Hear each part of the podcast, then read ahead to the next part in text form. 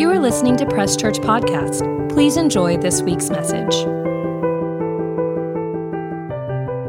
We're going to start by reading a passage found in Luke chapter 19.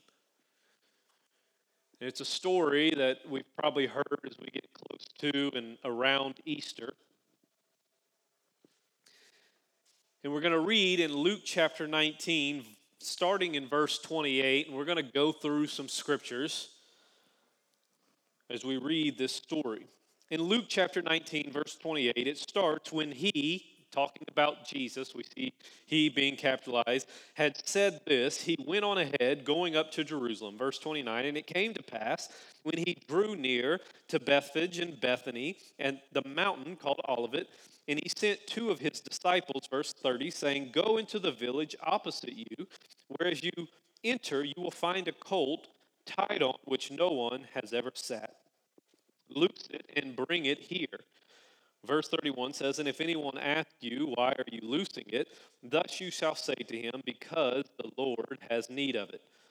So those who were sent went their way and found it just as he had said to them. But as they were loosing the colt, the owner of them said, Why are you loosing the colt? Verse 34 And they said, The Lord has need of him. Then they brought him to Jesus, and they threw their own clothes on the colt, and they sat Jesus on him.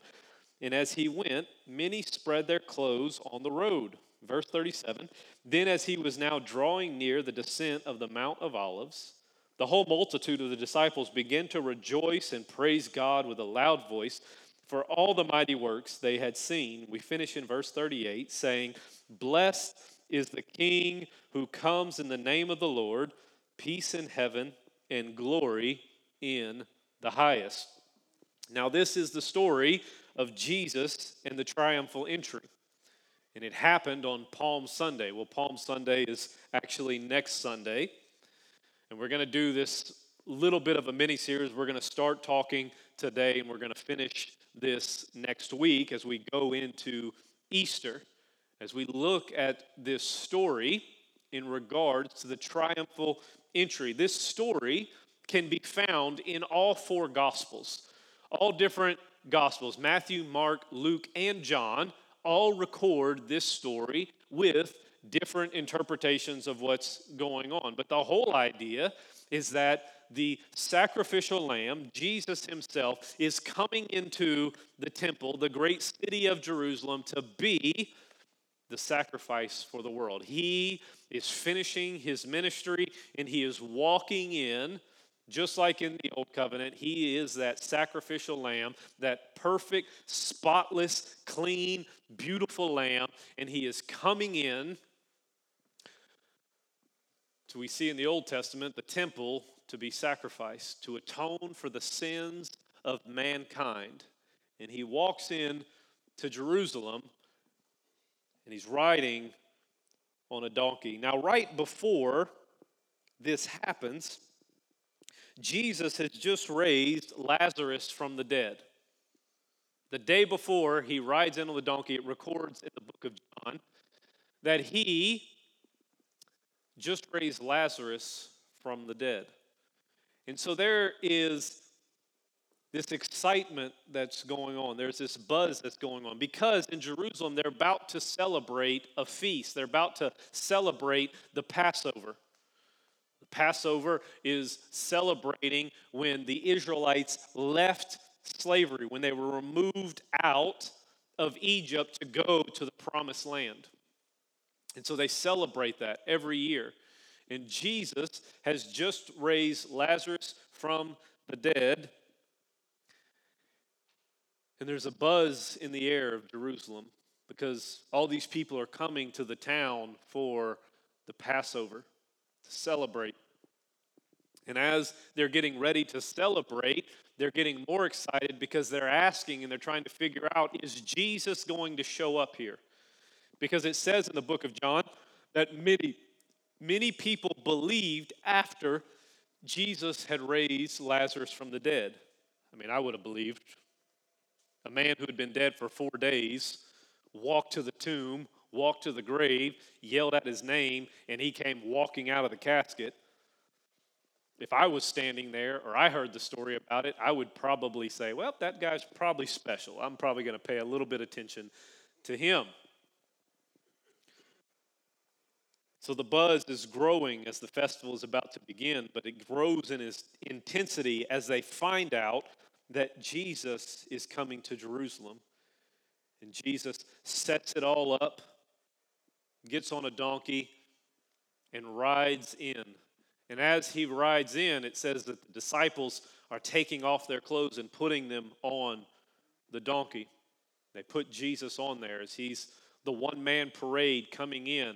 And as people recognize that he's coming in, all of a sudden there are other people showing up, and it says they're taking off their clothes. Hopefully, they brought a change of clothes and they're not just all standing there naked celebrating, but they're throwing their clothes in front on the ground as Jesus is walking in. And they're saying, Blessed is the King who comes in the name of the Lord, peace in heaven and glory in the highest. In Mark chapter 11, we see a, a, another account of what they were also saying and what they were doing when Jesus came in. In Mark chapter 11, verse 8, it says, And many spread their clothes on the road, and others cut down leafy branches from the trees and spread them on the road. Verse 9 says, Then those who went before and those who followed cried out, saying, Hosanna, blessed is he who comes in the name of the Lord. We see that phrase right there. They weren't just uttering a phrase that they made up hey, what would be a good song that we could sing? What they're saying and what they're quoting is the same verse that we just read in regards to giving in Psalms 118, verse 25 and 26, where verse 26 says, Blessed is he who comes in the name of the Lord. So they're not just making up a song, they're not just saying whatever they feel, they are quoting scriptures. They are, they are believing that this is the Messiah that has come to save them. And he, they cry out, Hosanna, blessed is he who comes in the name of the Lord. And we continue in verse 10 that says, Blessed is the kingdom of our father David that comes in the name of the Lord. Hosanna in the highest. And do I have a verse 11? I don't think I do. You see, at this point in time in history, the Jewish people were under Roman rule, Roman reign. And they had heard through prophecies that there was a Messiah coming, that there was a Savior coming, and that he was going to be a descendant of the greatest of kings, according to the Jewish people, King David. And that Messiah and that Savior was going to come and restore the kingdom of David. And they have seen this man, Jesus, do these miracle signs and wonders, and they've continually watched him. And now, the crescendo of his ministry, as he's raised this well known person back from life, and he's coming in to Jerusalem, and he just so happens to be coming in at the exact moment that they are about to celebrate being delivered from their slavery, being delivered from their tyranny, being delivered from an oppressive government, that this man comes riding in to town. And they start getting excited. Hosanna. Hosanna is the highest. Blessed is he who comes in the name of the Lord. Blessed is he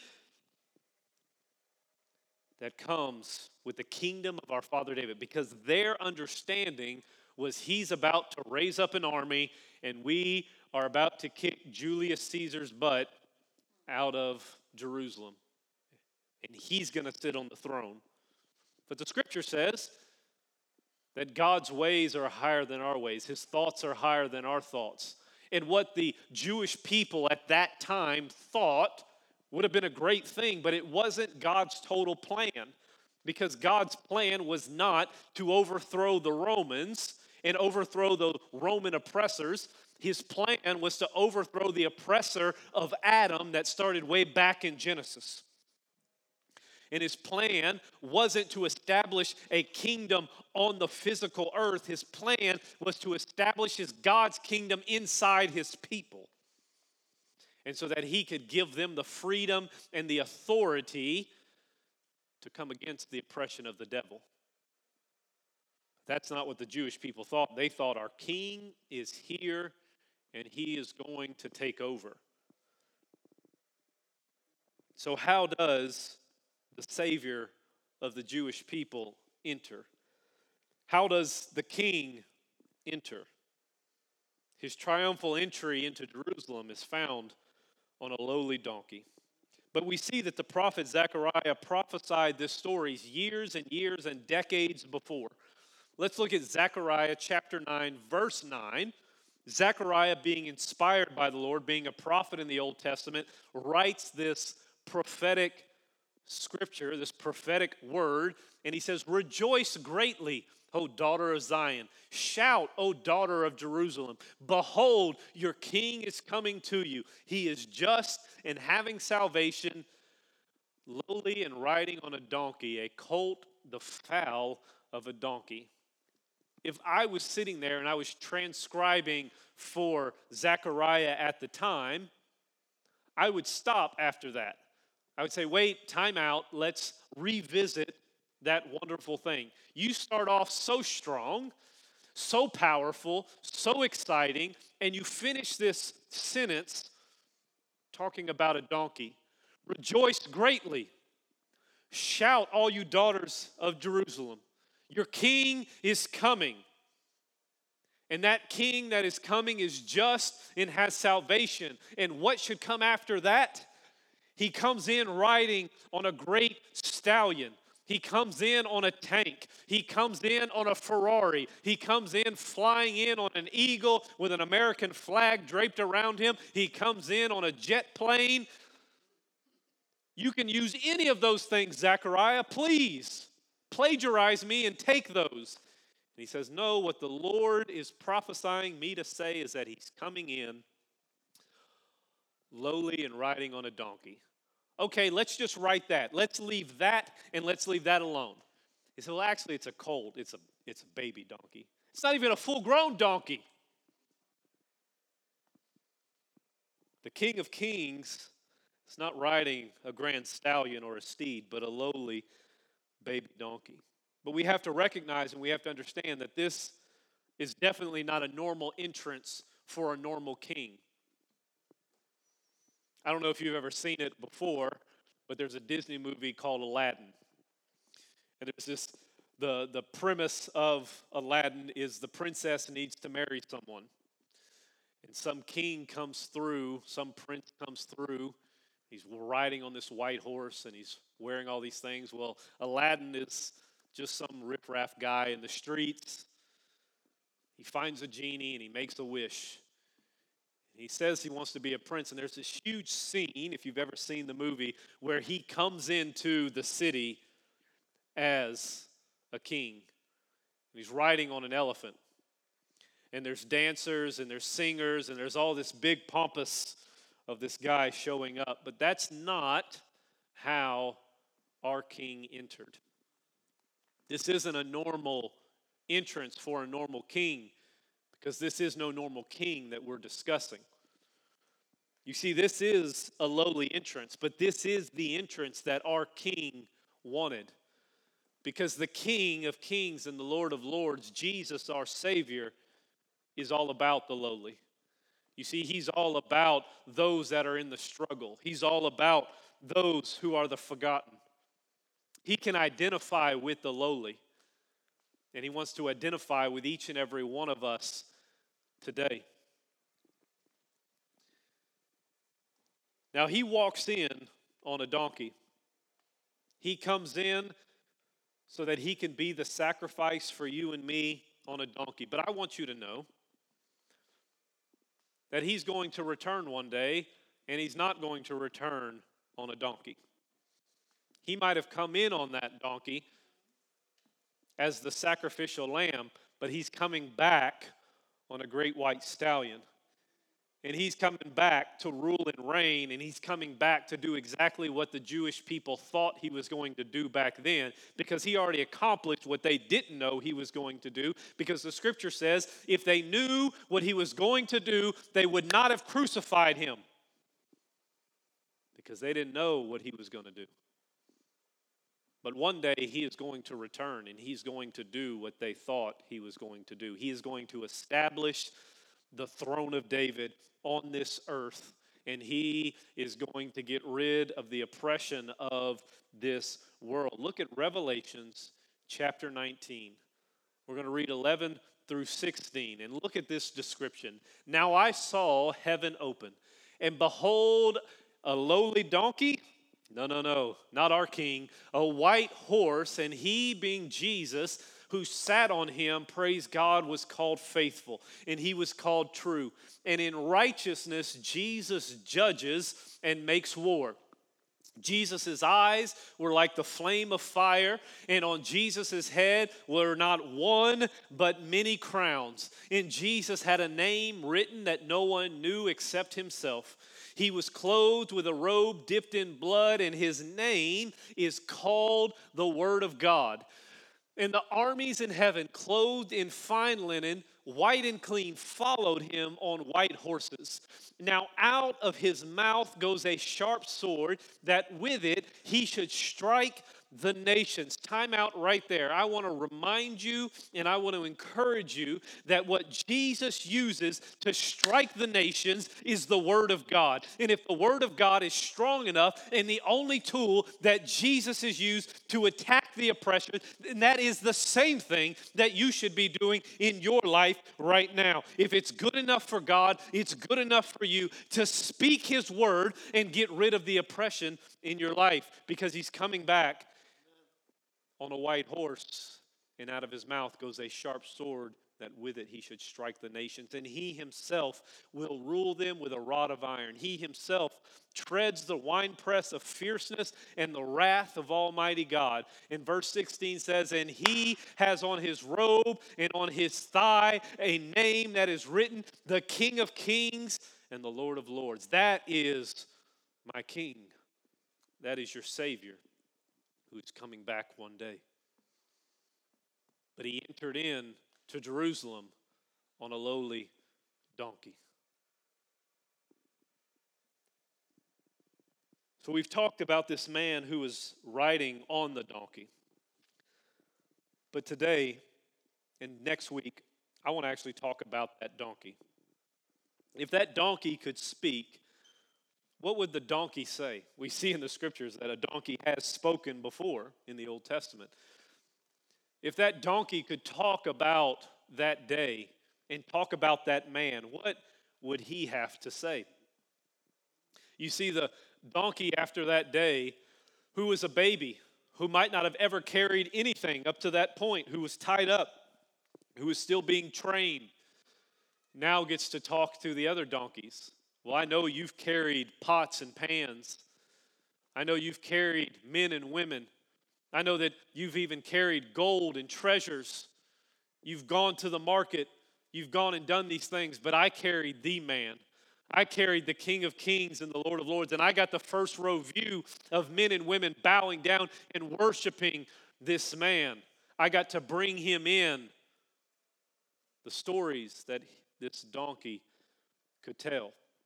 What could we learn from this donkey? So, the title of this sermon today and next week is Life Lessons from a Donkey. I believe there are three life lessons that we can learn from this donkey who carried our Savior into Jerusalem, into the sacrifice on Palm Sunday. The first lesson that we'll talk about today, and we'll talk about the other two next week, is Jesus chose you for His purpose because He needs you. If we could learn a life lesson from this donkey, the first one would be Jesus chose you for His purpose because He needs you. The second life lesson Jesus has loosed you from limitations. And the third life lesson Jesus is made visible by you for others to see.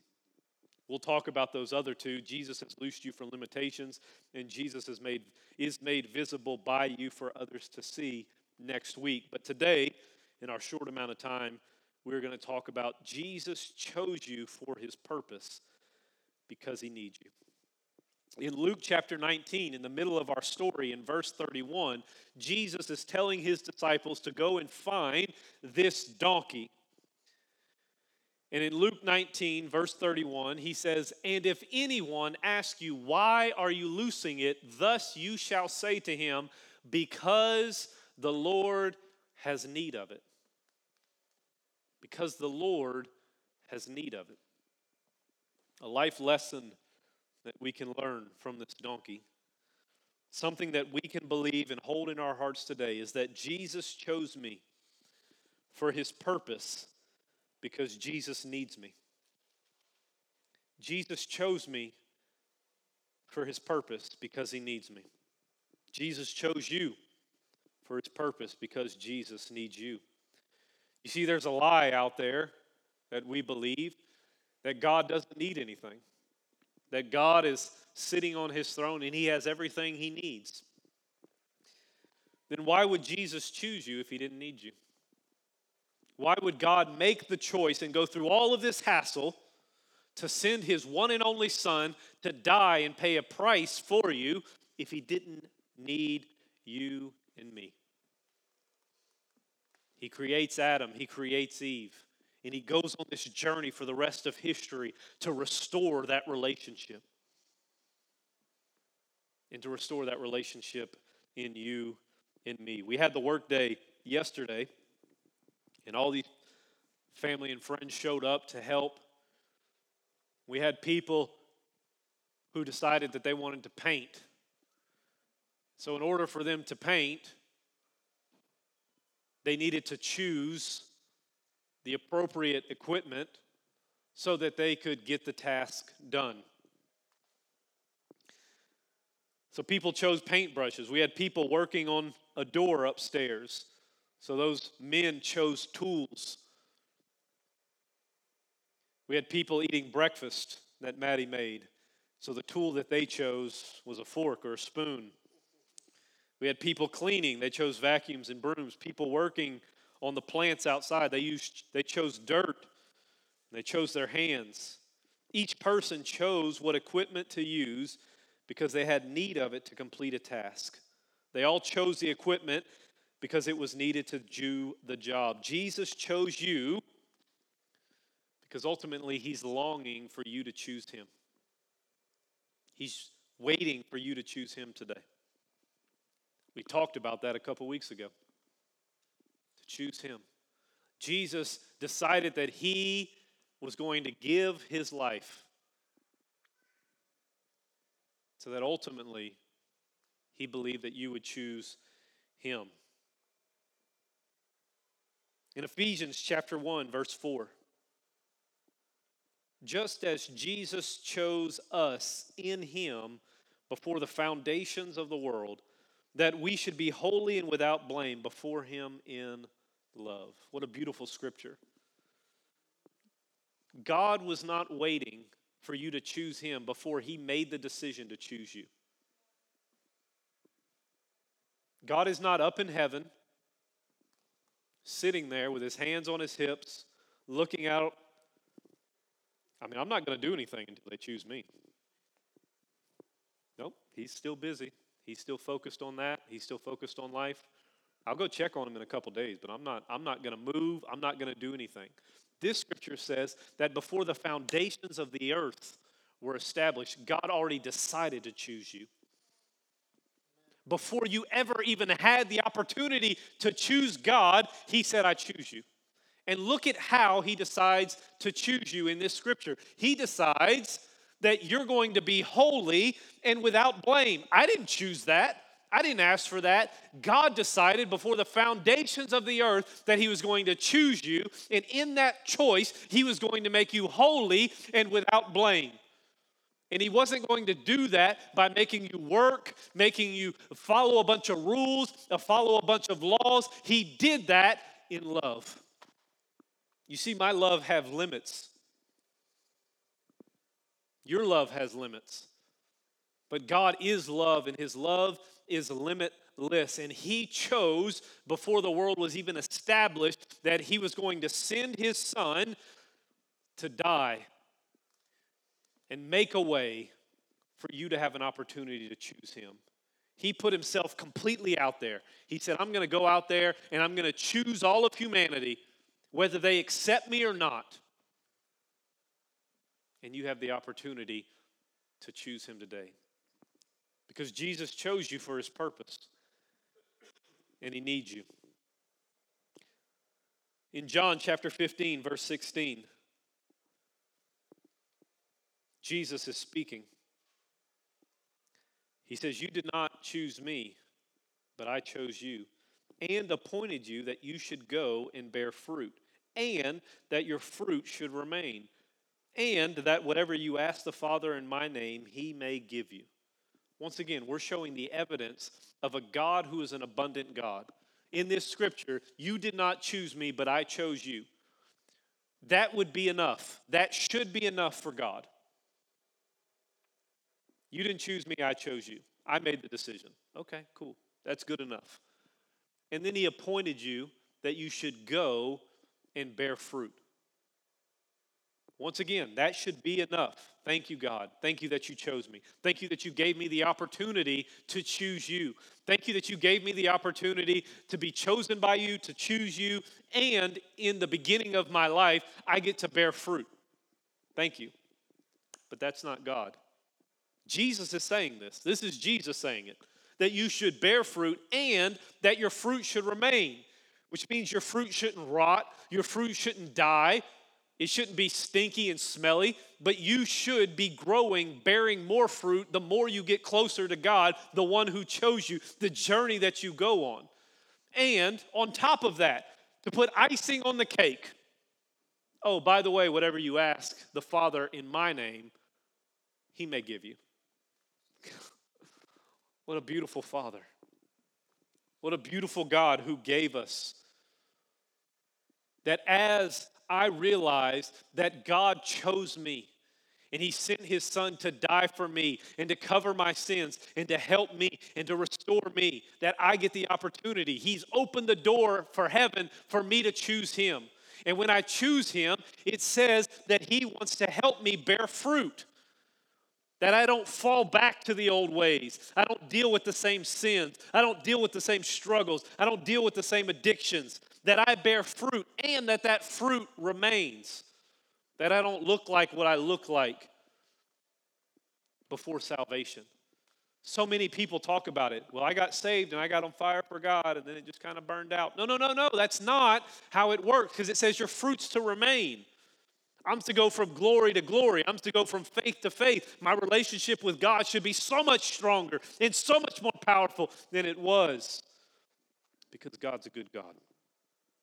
God made you who you are and where you are so that you could be you. God has placed you in this time period, in this place, in this family for such a time as this. God chose you, just like He chose that donkey because He had need of that donkey, and He needed that donkey to bring Him somewhere. And God has need of you so that you can bring Him somewhere. You can bring Him to your spouse, you can bring Him to your family, your kids, your job, your neighborhood, so that you can bring Him everywhere you go. That you can bring Him on this journey in life, and you're not going to go back to the old ways. The last scripture I have, and I'll finish with this, in John chapter 14, verse 12. Jesus is speaking and he says, Most assuredly I say to you that he who believes in me, the works that I do, he will do also. Thank you, Father. What are the works that he did? He raised the dead, he healed the sick, he cast out demons, he made disciples, miracle signs and wonders all over. If that was all that we had the opportunity to access, praise God, thank you. He will do also. And greater works than these you will also do because I go to my Father. Jesus chose you for his purpose because he needs you. He needs you to do works, not to get to heaven, not to obtain your salvation. He needs you to go out there and do the job. The church is called the body of Christ. And we all have a job and an important role to play on this earth. There are people that you can reach that I'll never talk to. And there are people that I can reach that you have no idea even exist. That God has used me and flown through me to speak. And the same is true for you. There are greater works that God has for you to do because He chose you for His purpose and He needs you today. When you fully believe and accept that God chose you, you will notice that you will not struggle finding purpose in life.